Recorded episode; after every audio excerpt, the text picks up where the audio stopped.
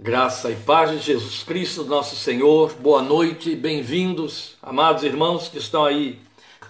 Hoje vamos dar sequência ao nosso estudo de devocional em Atos.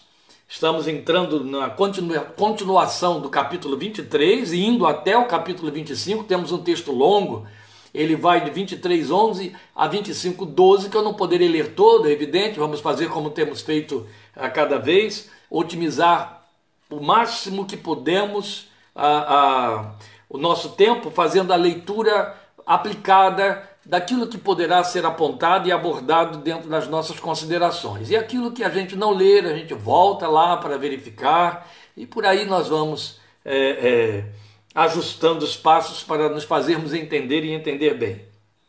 Evidente que estamos rumando cada vez mais para o término de nosso estudo em Atos, porque já estamos tratando com o Paulo nos tribunais, onde ele está se defendendo, mas rumando em direção a Roma, que é onde encerra-se a narrativa de Lucas e o livro de Atos dos Apóstolos. E assim a gente está aproveitando aí para tirar desta caminhada e destas defesas de Paulo aquilo que é significativo para a nossa vida devocional. Portanto, por favor, abra sua Bíblia aí em Atos vinte e três, eu vou começar a leitura a partir do versículo doze, vou ditando os versículos que estaremos considerando.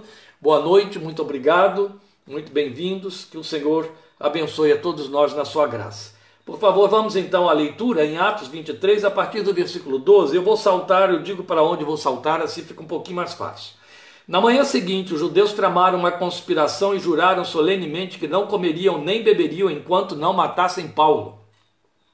Mais de quarenta homens estavam envolvidos nessa conspiração. E dirigindo-se aos chefes dos sacerdotes e aos líderes dos judeus, disseram, esses mais de quarenta, juramos solenemente sob maldição que não comeremos nada enquanto não matarmos Paulo. Agora, portanto, vocês e o Sinédrio peçam ao comandante que o faça comparecer diante de vocês com o pretexto de obter informações mais exatas sobre o seu caso. Estaremos prontos para matá-lo antes que ele chegue aqui. Coisa séria, né? Entretanto, o sobrinho de Paulo, filho de sua irmã, teve conhecimento dessa conspiração, foi à fortaleza e contou tudo a Paulo, que chamando um dos centuriões disse, leve este rapaz ao comandante, ele tem algo para lhe dizer. Assim, ele o levou ao comandante. Agora eu vou pular já para o versículo vinte e três, porque já é a reação do comandante a esse contato que foi feito pelo sobrinho de Paulo, narrando a conspirata que estava sendo planejada para matar ou intentar contra a vida dele.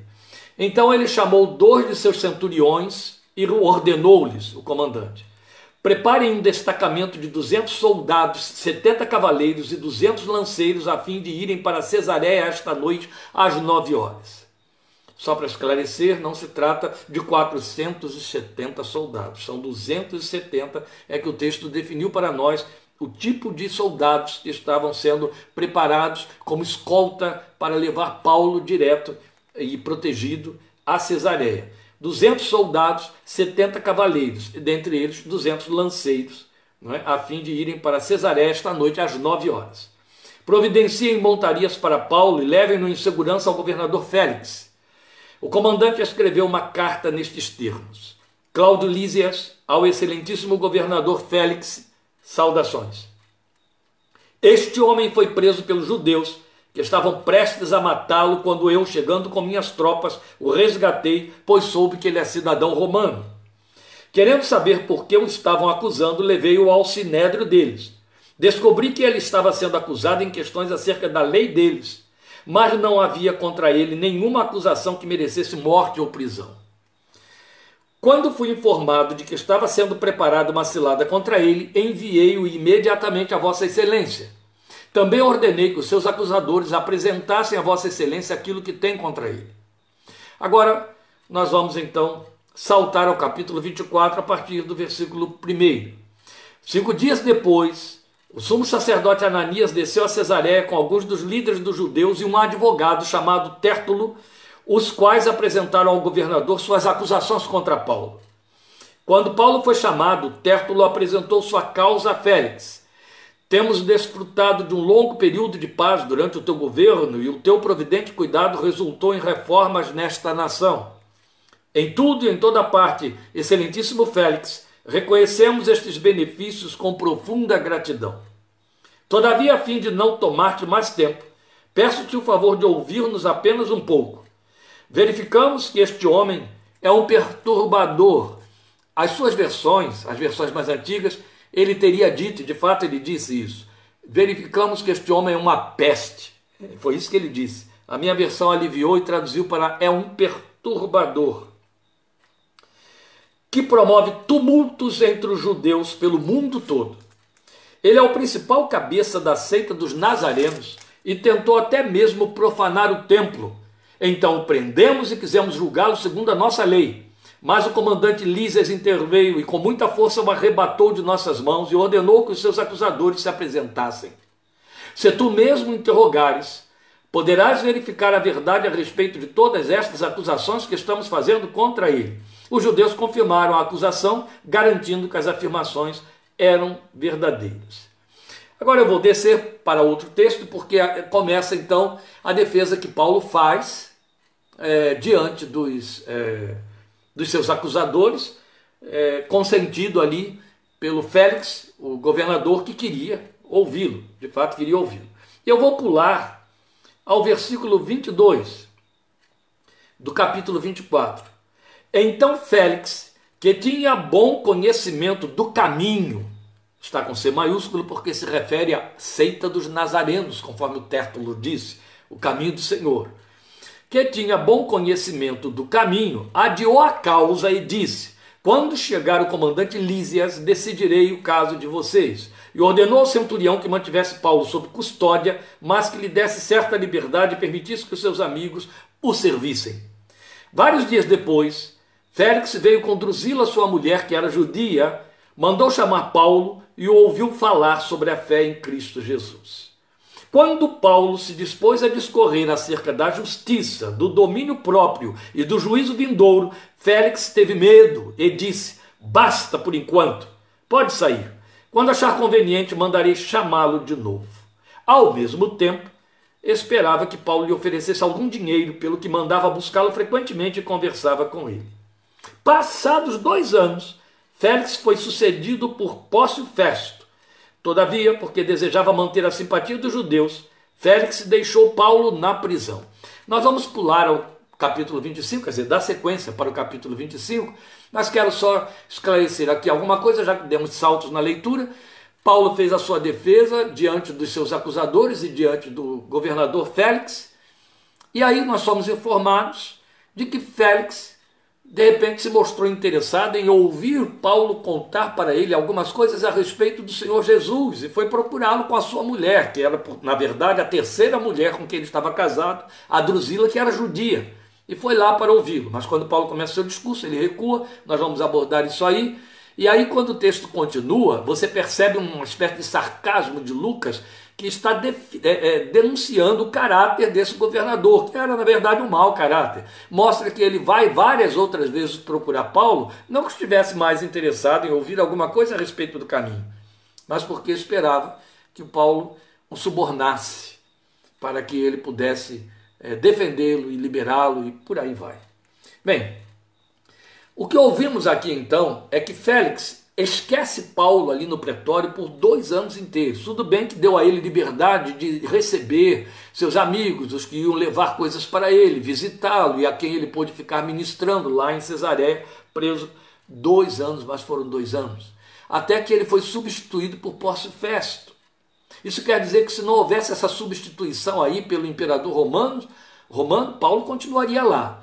Ou, aí a gente tem que apelar para a questão da nossa consciência, da informação da palavra de Deus sobre a soberania de Deus. O Senhor tinha dito, foi o que você leu lá em vinte e três, onze, que ele queria que Paulo testemunhasse dele em Roma. Então Deus é quem mexeu os pauzinhos da história e fez com que é, Félix, que estava ali enrolando e enrolando há dois anos, fosse substituído. E aí veio Pórcio Festo, e você vai tomar conhecimento da história conforme a leitura que teremos agora. Três dias depois de chegar à província, Festo subiu de Cesareia para Jerusalém, onde os chefes dos sacerdotes e os judeus mais importantes compareceram diante dele, apresentando as acusações contra Paulo. Você percebe que já se passaram dois anos E quando eles tomam conhecimento de que tem um novo governador, eles voltam lá, eles insistem outra vez, eles querem trazer a causa à baila, eles querem matar Paulo. Não importa quantos anos passem, eles querem matar Paulo. Não importa quantos legisladores mudem, eles querem, eles querem matar Paulo. Eles querem que a peste seja retirada do caminho, para que o caminho, segundo eles entendiam, era Paulo quem infeccionava as pessoas, deixasse de crescer. Porque a essa altura a igreja já tinha se espalhado por todo o mundo conhecido de então. Pediram a Festo, estou lendo o versículo três... o favor de transferir Paulo para Jerusalém contra os interesses do próprio Paulo, pois estavam preparando uma emboscada para matá-lo no caminho. Festo respondeu: Paulo está preso em Cesareia e eu mesmo vou para lá em breve. Desçam comigo alguns de seus líderes e apresentem ali as acusações que tem contra esse homem, se realmente ele fez algo de errado. E aí ficou com eles, o versículo seis vai nos dizer, de oito a dez dias e por aí vai. Até que então, de fato, ele volta para Cesareia, os judeus apresentam-se lá, vão com ele alguns para poder ver se esse julgamento procede. Mas nesse meio tempo, Festo muda de ideia. Ele quer agradar os judeus, e porque ele quer agradar aos judeus, esses líderes dos judeus, para que ele fique bem visto entre eles, para que não haja tumulto, para que o, o, o Império Romano, para que o governo central em Roma não o veja com maus olhos, ou seja, perceba que ele está mantendo a ordem naquela província que era mais turbulenta, porque os judeus davam trabalho, o próprio Paulo cita isso depois, você vai ver no discurso dele para o rei Agripa, era um povozinho difícil de ser controlado, ainda que sem armas, subjugado. Olha que coisa. E aí, é, ele então, para agradar esses judeus, decide levar Paulo então para Jerusalém. Isso era a morte certa. Só que Paulo faz uma virada no esquema, usando de seu conhecimento das leis romanas. É muito interessante. Então, a nossa leitura agora, a partir do versículo nove. Festo, querendo prestar um favor aos judeus, perguntou a Paulo: você está disposto a ir a Jerusalém e ali ser julgado diante de mim acerca destas acusações? Paulo respondeu: estou agora diante do tribunal de César, onde devo ser julgado. Não fiz nenhum mal aos judeus, como bem sabes. Se de fato sou culpado de ter feito algo que mereça pena de morte, não me recuso a morrer. Mas se as acusações feitas contra mim por estes judeus não são verdadeiras, ninguém tem o direito de me entregar a eles. Apelo para César. Ele está falando para o governador, com toda esta ousadia. Mas ele estava estribado na lei, ele a conhecia. E aí ele disse: apelo para César, era, era seu direito como cidadão romano. Depois de ter consultado seus conselheiros, Festo declarou: você apelou para César, para César irá. Meus irmãos, nós temos algumas coisas significativas aqui que podemos usar para o proveito da nossa fé, para a nossa edificação. Nós estamos diante de mais uma oportunidade que Paulo recebe, tal como lhe disse o Senhor Jesus, de dar testemunho. Então, recapitulando aqui, ele deu testemunho diante dos judeus em Jerusalém, diante do Sinédrio, que era a autoridade máxima dos judeus em Jerusalém. Ele deu testemunho em Cesareia diante de Cláudio Lísias. Ele deu testemunho diante de Félix, governador. Cláudio Lísias era o comandante. E agora ele já estava dando testemunho e deu, foi o texto que eu, eu saltei, diante de Festo, o novo governador, Pórcio Festo, que substituiu o Félix. Então, é muito significativo. Mas nós estamos diante de um trecho de longa narrativa, a longa narrativa de Lucas. Lucas. E aí as nossas observações vão contemplar somente os pontos relevantes dentro daquilo que tem, é, tem ficado evidente, né, para nós. Conforme reiterado pela visão do Senhor a Paulo. O seu plano era de ter no seu servo e dele o testemunho necessário acerca de sua obra diante dos líderes do maior governo do mundo de então.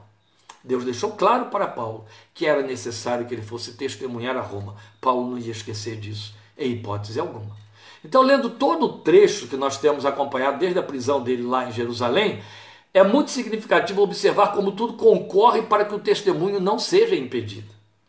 Então, como citamos antes já, ele testifica diante das autoridades de Jerusalém, diante do Sinédrio, diante de todos esses que eu estive repassando aí, né? E agora está em vias também de dar o seu testemunho diante do rei Agripa, que é o autor daquela célebre e emblemática frase: por pouco me persuades a me tornar cristão. Mas esse testemunho nós vamos examinar na próxima minuta, e aí a gente não vai deixar de pontuar esta frase célebre de do rei Agripa e as suas implicações. Elas são, ela, elas são pesadas e significativas. Mas agora nos cabe avaliar alguns dados que as ocorrências nos apresentam. Vejam, em Jerusalém, como nós já vimos, os judeus promoveram um alvoroço que não foi nada pequeno, muito semelhante àquele ocorrido anos antes em Éfeso. Eles continuaram fazendo esse mesmo tipo de... Era uma espécie de, de arma de que eles se serviam. Eles provocavam tumulto público para poder a coisa ser tocada a, a galope, por conta do, do desespero que isso trazia às autoridades delegadas de Roma, porque, como nós já explicamos, esses delegados romanos, eles eram quase que a escória do exército romano, que era punida, está entre aspas aqui, eu estou apenas tentando esclarecer melhor, mas não, não que isso seja exatamente desta maneira. Eles eram mandados como que exilados para Jerusalém, era quase uma punição, entendeu? Para ficarem lá. E aí é evidente, como aconteceu com Pôncio Pilatos, como aconteceu com esse próprio Cláudio Lísias, é... sempre que os tumultos arrebentavam, eles eram retirados e punidos. Então eles não queriam que houvesse tumulto, os judeus sabiam disso. E carregavam nos tumultos para poder, então, a coisa ser resolvida e eles poderem ter, então, a resposta e conseguir concessões das autoridades romanas. Vocês viram que eles quase conseguiram isso, não é? Através de Festo. Mas o ódio religioso que movia esse povo que veio da Ásia e que rapidamente contaminou os de Jerusalém cresceu por si mesmo e tratou de promover vários partidários. Eu usei propositalmente a palavra contaminou quanto a eles, porque quando um grupo de mais de quarenta judeus resolveu assumir diante do Sinédrio, fazer greve de fome, até que pudesse matar a Paulo, esses líderes do Sinédrio, que era formado por fariseus e saduceus, né, eram dois grupos que formavam o Sinédrio, eles pressionaram Félix a deixarem que julgassem um apóstolo em Jerusalém, onde pretendiam matá-los. E aí são forçados a se fazerem representar por um advogado, já que eles eram muitos, né, que tinha por nome Tértulo, que apresentaria a acusação contra Paulo, que por sua vez tinha todo o direito, isso era direito romano, de ser o seu próprio advogado, de apresentar a sua própria defesa, defender a si mesmo, né? E aí a acusação usou uma expressão que não aparece na minha versão, mas eu já citei, ela aparece nas, nas suas, nas mais antigas, quando ele se refere ao réu, ele chama ele de uma peste, ele, ele é uma peste. Não é porque ele estava querendo dizer que ele contaminava por pestilência. Muito interessante isso aí.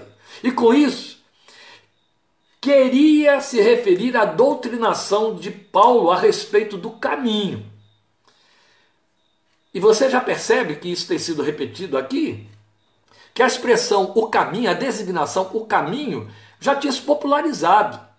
Desde Antioquia, quando eles receberam o nome de cristãos, eles, o, o texto de Lucas diz para nós, assim eles designavam aqueles que pertenciam ao caminho. Então a, a, a doutrina de Cristo e os seguidores de Cristo já eram conhecidos como sendo os do caminho, e a doutrina de Cristo como sendo o caminho. Muito interessante, porque foi exatamente o que Jesus disse a respeito de si mesmo, você lembra? Eu sou o caminho, verdade e vida. A verdade e a vida. Mas na verdade, quem estava promovendo contaminação e pelo ódio eram os perseguidores do apóstolo. Porque, vejam aí, os quarenta homens chegaram a se propor, a, se propor, a sob voto, fazer greve de fome, jejum, até que Paulo fosse morto. Que coisa, né?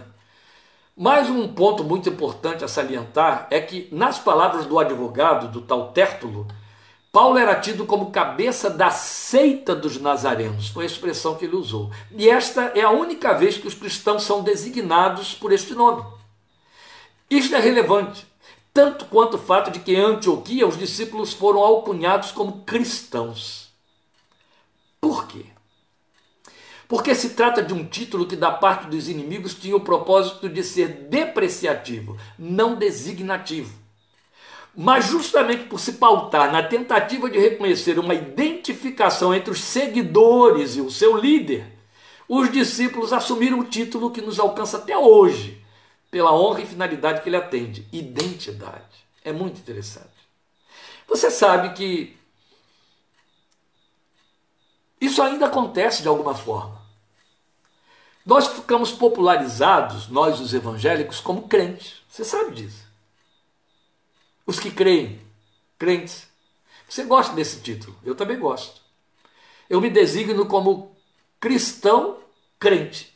Crente em Jesus. Que tipo de cristão você é? O crente em Jesus Cristo. Aquele que crê em Cristo Jesus. E isso foi uma popularização.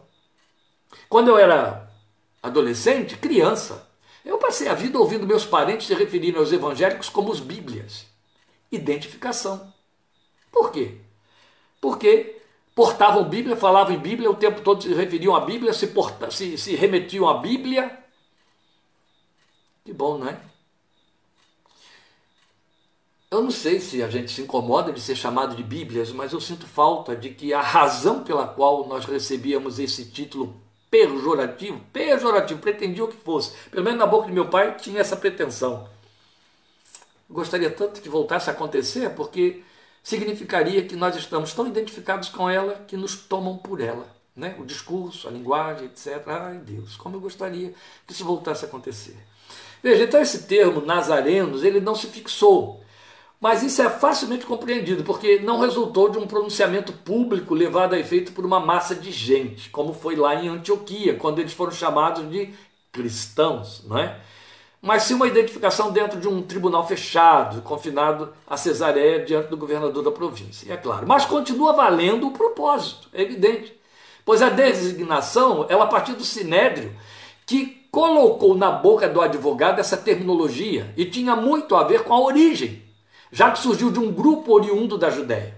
Eles entendiam que Jesus, sabiam disso muito bem, tinha vindo de Nazaré. Era originário de Nazaré. Jesus já havia sido citado vezes sem conta como nazareno, até mesmo na titulação dada por Pilatos. Você lembra quando ele colocou aquela placa que dizia a causa da, da condenação sobre a cruz, né? Jesus Nazareno, Rei dos Judeus.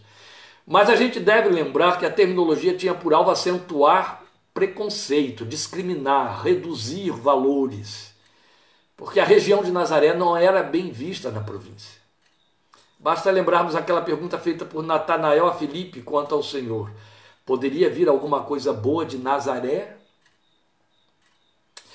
Há historiadores que pretendam que Nazaré teria sido um território medíocre, de periferia, que produzia bandidos. Era mal vista. Sério, não é? Então foi com este propósito que eles passaram a se referir aos do caminho como os nazarenos. Muito sério. Mas sem lugar de dizer nazarenos ou cristãos, que foram títulos designativos, alguém tivesse aventado que Jesus, por ser carpinteiro, teria seguidores conhecidos como os carpinteiros, valeria tanto quanto por se tratar de identificação. Carpinteiros deixaria de ser designativo de categoria profissional, como nazareno deixou de ser adjetivo gentílico, para indicar aqueles que estavam com ele pareados. Cristãos ou nazarenos foram alcunhas que traduziam mais que os do caminho. Traduziam o quê? Aqueles que se assemelhavam ao andar no caminho com o caminho por excelência. Meus queridos, eu não fiz trocadilhos aqui. Eu pontuei aquilo que precisa ser consciência nossa. Os inimigos da fé, quando queriam diminuir, rebaixar, depreciar os seguidores do Senhor, o identificavam com ele. Bom seria se nos perseguissem e nos rebaixassem, nos chamando de Jesusinhos. Eu acho que eu seria o homem mais feliz da minha geração. Outro tanto vai se revestir de uma significância bem sensível, que ao discursar em sua defesa perante Félix, Paulo dá testemunho assumindo que aquilo que seus acusadores reputavam por seita, ele assumia como sendo caminho. Mas isso em seu discurso tem um significado ainda mais especial, porque se, forma, se torna um paradoxo. Ele vai falar disso depois diante de Agripa. Ele diz, todos sabem, e podem perguntar lá os líderes de, de, de, de, da, do Sinédrio que ainda vivem, que eu, com a autorização deles, perseguia os do caminho. Agora eu sigo aquele caminho que antes eu perseguia. Tão bonito, não é? Tão bonito. Isso tem tanto a ver, meus queridos, com a experiência de conversão, de transformação de vida.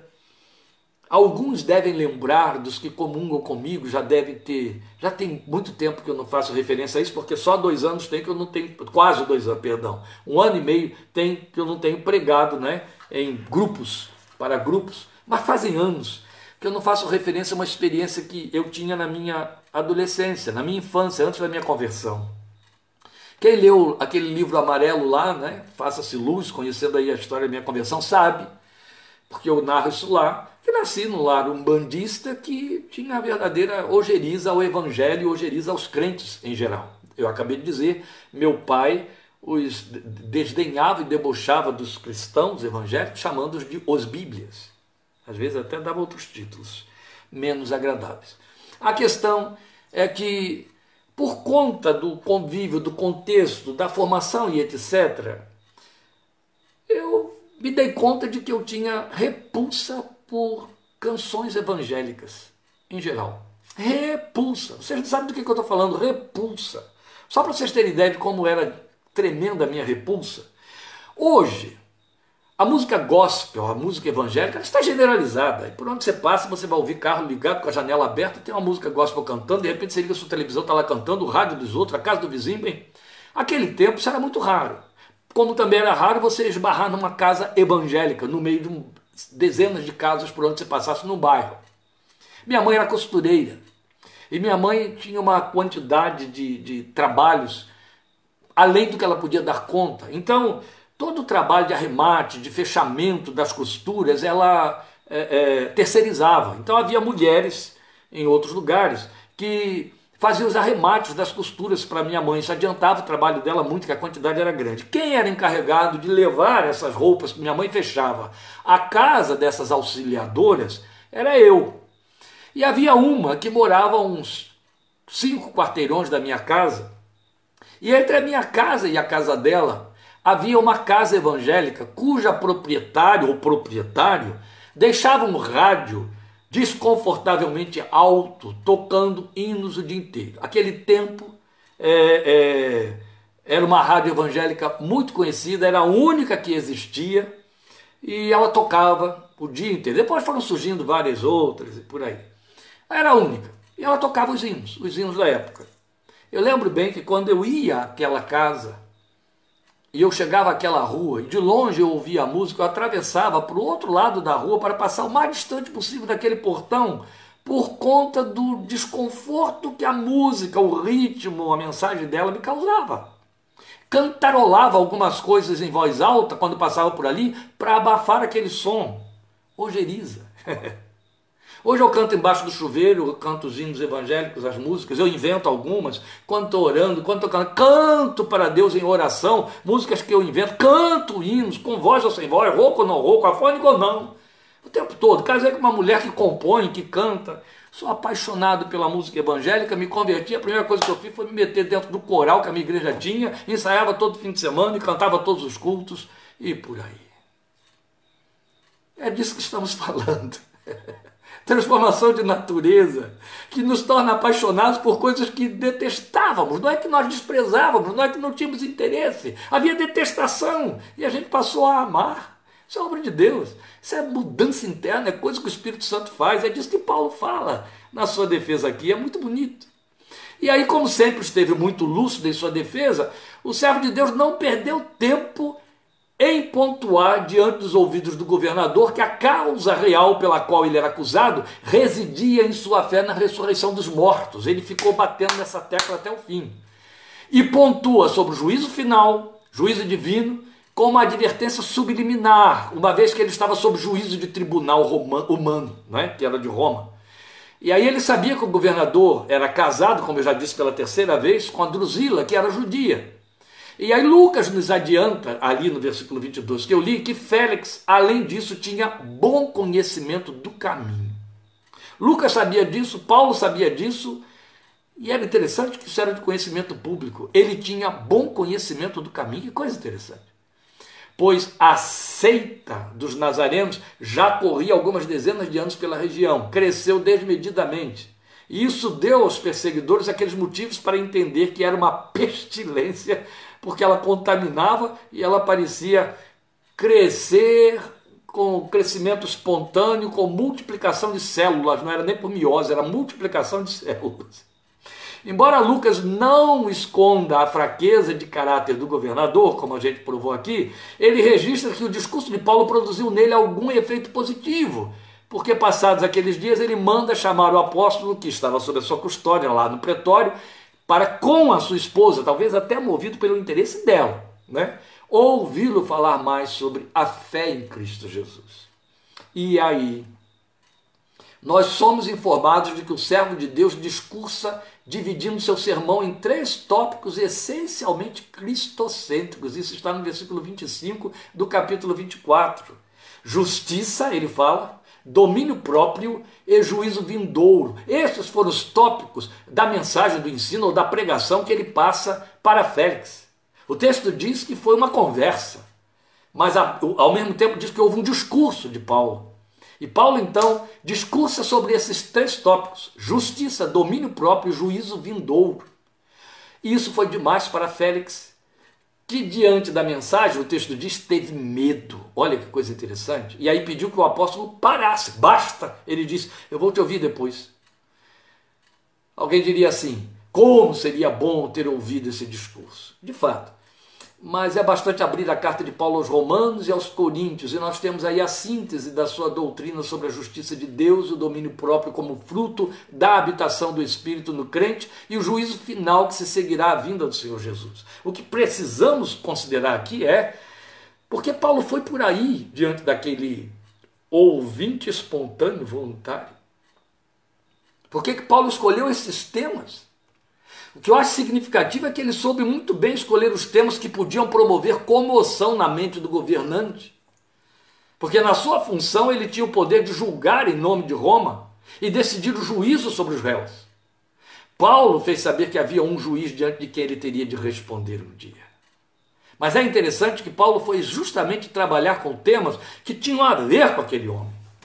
Isso é sabedoria e é obra do Espírito de Deus. Eu estou falando demais porque eu só tinha meia hora, seria minuta, então vai virar minuta dois, vou atrasar mais sua janta, estou atrasando a minha também.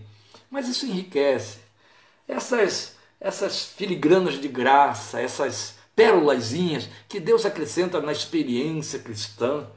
Eu me lembro, meus queridos, que eu trabalhei durante muitos anos no estaleiro antes de ir embora é, da minha vida profissional secular para dentro do seminário onde eu ia estudar no Nordeste. E foi lá que eu comecei, depois terminei em Pedra de Guaratiba. Mas eu trabalhei muitos anos na construção naval. E eu trabalhava num setor onde eu era responsável por um grupo e eu tinha de estar verificando obras no pátio. E para verificar a obra eu tinha que pôr capacete, isso era obrigatório, né, pela segurança interna. E todos que trabalhavam lá, todos nós tínhamos o seu próprio capacete. Saiu do lado de fora, tinha de estar com capacete o tempo todo. E aí eu saí da empresa, eu fui fazer o seminário. Passados anos agora, né, hora de me formar, eu resolvo ir lá na empresa, deixados aqui, tendo deixado anos atrás, eu resolvo ir lá para convidar meus colegas que eu tinha deixado lá para minha formação, minha formatura e minha ordenação pastoral. Queria que eles participassem disso, porque todos souberam que eu tinha deixado a minha carreira secular para me preparar para o ministério, para a missão, como eles diziam. Então eu fui lá para convidá-los. E é evidente, nós tínhamos uma igreja dentro do estaleiro, uma igreja que tinha templo. A diretoria construiu um templo para nós evangélicos. Fazíamos culto todos os dias ali, ensaiávamos às sete da manhã e fazíamos culto, que o nosso trabalho começava às sete e meia, e fazíamos o culto no horário de almoço, meia hora. E havia conversões, era muito bonito. E aí eu fui ao presidente da igrejinha naquele dia levar o meu convite, e claro que eu fui na hora do culto. E quando ele me viu, ele não perdeu tempo. A primeira coisa que ele fez foi dizer, você prega para nós hoje. Eu falei, eu não esperava por isso. E aí sentei lá no meio daqueles homens, né? E no púlpito, ele me levou para o púlpito. E eu fiquei pensando, Senhor, eu não estava pensando nisso. Eu passei aqui para bater papo com eles, entregar os convites, e eu não pensei que eu ia pregar. E o pior, né? Era a coisa mais difícil para mim até hoje. Eu teria que falar, como sempre fazia lá, em cinco minutos. O máximo que a pregação poderia chegar era dez minutos. Nosso culto tinha vinte e cinco minutos. E eu falei, oh meu Deus, como é que eu vou fazer uma mensagem aqui sincopada de cinco minutos para essa gente? Eu estou esperando que eu fale. E fiquei sentado, orando, olhando, esperando ele lá, fazendo o que fazer, o coralzinho canta. E aí ele diz, agora vamos passar a palavra ao nosso irmão Kleber, que veio nos rever, trazer o convite da sua formatura e vai pregar para nós, como fazia aqui antigamente e tal. E aí quando eu olho para aqueles homens, ainda sem saber o que eu ia pregar, eu pego a Bíblia do púlpito, eu vejo todos eles sentados na minha frente, um grupo grande, com seus capacetes colocados sobre o joelho, como era comum. Aí quando eu olhei para aquele capacete, imediatamente o Espírito Santo trouxe ao meu coração, porque a mensagem lá sempre tinha que ser evangelística. Trouxe ao meu coração a palavra de Paulo aos Efésios. Tomem também o capacete da salvação. Foi em cima do que eu preguei. E Deus abençoou, fizemos o apelo, algumas pessoas se decidiram por Jesus, tudo bem, deixei meu convite e fui embora. Passado anos, passados anos, eu já era pastor, já estava numa segunda igreja, como pastor titular, e aí fui convidado para uma igreja presbiteriana de um bairro lá perto de onde mora a minha sogra, no Rio de Janeiro, para ir pregar lá no encontro de jovens. Fui e preguei. Terminei de pregar, me despeço de todo mundo. Quando vou saindo pelo salão do culto, o salão da igreja, havia um rapaz moreno sentado no, no, perto da porta, no último banco, e quando eu passo ele segura no meu braço, e ele olha para mim e diz assim, tomai também o capacete da salvação. Eu olhei para ele e falei, amém. Ele me cita um versículo, eu digo amém. E ele não, segura, não largou meu braço, segurou mais um pouco. Eu estava lá. Eu como? É, eu estava lá. Naquela manhã em que o irmão foi lá no estaleiro, eu trabalho lá, e pregou esse texto, eu me decidi por Jesus e sou membro desta igreja desde aquele dia. Aleluia. O Espírito de Deus levou Paulo a dizer o que Félix tinha de ouvir e mexeu com ele, porque Paulo foi levantado para ser testemunha. O Espírito de Deus faz isso, e Jesus disse para mim e para você exatamente isso. Não esqueça, crente, meu irmão, minha irmã, quando lhe for dado falar, aquilo que lhe for dado falar, isso fale, porque não será você que estará falando, mas o Espírito do meu Pai que habita em você. Aleluia. Eu fico pensando se quando nós temos oportunidade de falar do caminho a alguém que está fora dele, se nós nos melindramos e usamos de argumentos suaves que fazem parecer por fim que Deus recebe algum favor da parte de quem nele creia. Jesus nunca deixou de advertir aos homens e nos exortou a fazer o mesmo com o nosso testemunho, que se arrependam. Foi o que pregou João Batista, pregou Paulo, Pedro pregou, João Evangelista também pregou, e começou pela orientação do próprio Senhor Jesus, por fazer parte do querigma do Evangelho. De que serve falar sobre perdão a quem não se entende necessitado dele, não é?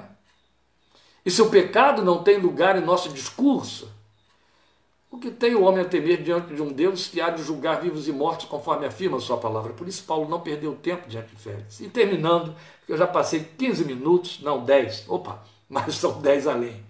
Terminando, nós queremos reforçar o argumento de que, a despeito do que ouviu e do que sentiu, Félix não experimentou qualquer alteração em sua vida. Seu mau caráter é frisado por Lucas no versículo vinte e seis, quando ele sugere o suborno lá que Félix esperava de, de Paulo. E por fim, ele deixou o servo de Deus então abandonado à sua sorte por dois anos inteiros. Não sei se a gente pode colocar isso, abandonado à sua sorte, porque Deus estava administrando tudo isso aí. E Paulo gozou de relativa liberdade ali, como depois foi também experimentar em Roma. Até que o governador foi substituído por Pórcio Festo. E aqui ele volta a correr risco sério de morte outra vez, porque o novo governador se inclina a atender à liderança dos judeus quanto a julgar Paulo em Jerusalém. Ali ele seria inevitavelmente morto. Era tudo que eles queriam. Mas o Espírito de Deus, que já havia livrado seu servo da conspiração dos quarenta em Cesareia, mais de quarenta, agora abre a mente dele para levá-la a apelar ao tribunal de César, o que era um direito que lhe assistia como cidadão romano, ao mesmo tempo em que isso tirava do novo governador o poder de decidir sobre a sua causa.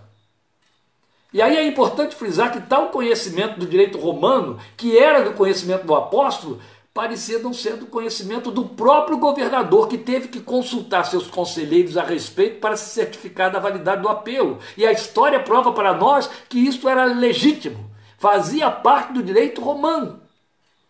Se um cidadão romano estivesse em outra é, província, ou numa província fora de Roma, diante de um tribunal romano, ele estava sendo julgado por um tribunal de César.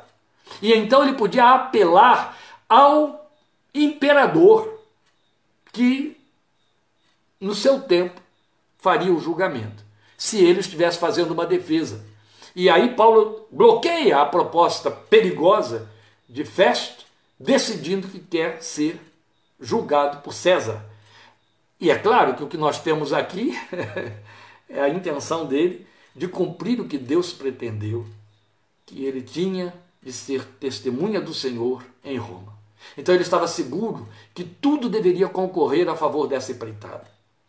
Ele teria de chegar ao tribunal de César em Jerusalém, é, é, em Roma, perdão, e tudo faria para tornar isso possível no que dissesse respeito a si mesmo. E aí é, é nesse trâmite de testemunhos e viagens que o acompanharemos em direção ao centro do império de seus dias. No próximo Minuta, que é quarta-feira que vem, querendo Deus, nós vamos ver o testemunho dele belíssimo diante do rei Agripa, e a partir dali a tumultuada viagem até que ele chegue em Roma, quando estaremos terminando Atos. Mas até aqui, o que temos visto é que desde o momento que o Senhor disse que importa que ele testificasse dele em Roma, há uma série de sucedâneos graves e pesados que, tem, tem, que concorrem de todas as maneiras para impedir que isso aconteça, mas ele chega lá. Isso, e a última palavra que eu ponho aqui, nos faz entender que Deus cumpre os seus planos, como disse Jó no capítulo quarenta e dois. Nenhum dos seus planos pode ser frustrado. Mas o fato de que Deus vai cumprir o propósito dele na minha vida e na sua vida não significa que os nossos caminhos estarão aplainados. E não importa. Importa saber que quaisquer que sejam as vias pelas quais atravessamos dentro da soberana vontade de Deus, o propósito do Senhor, quando estamos debaixo da sua vontade, vai se concretizar. Mesmo que no entrementes não entendamos esses meios, mas chegaremos lá. Aguardo você no domingo, dezessete e trinta, Dia das Mães. Sei que é um desafio para muitos aí, porque a casa deverá estar cheia, mas eu espero que você esteja a postos para cultuarmos ao Senhor e recebermos a sua palavra. Muito obrigado por sua atenção mais uma vez, por esse tempo gostoso, de que, do privilégio de poder compartilhar esta palavra com você cada noite de quarta-feira. Deus te abençoe e até lá, em nome de Jesus. Amém.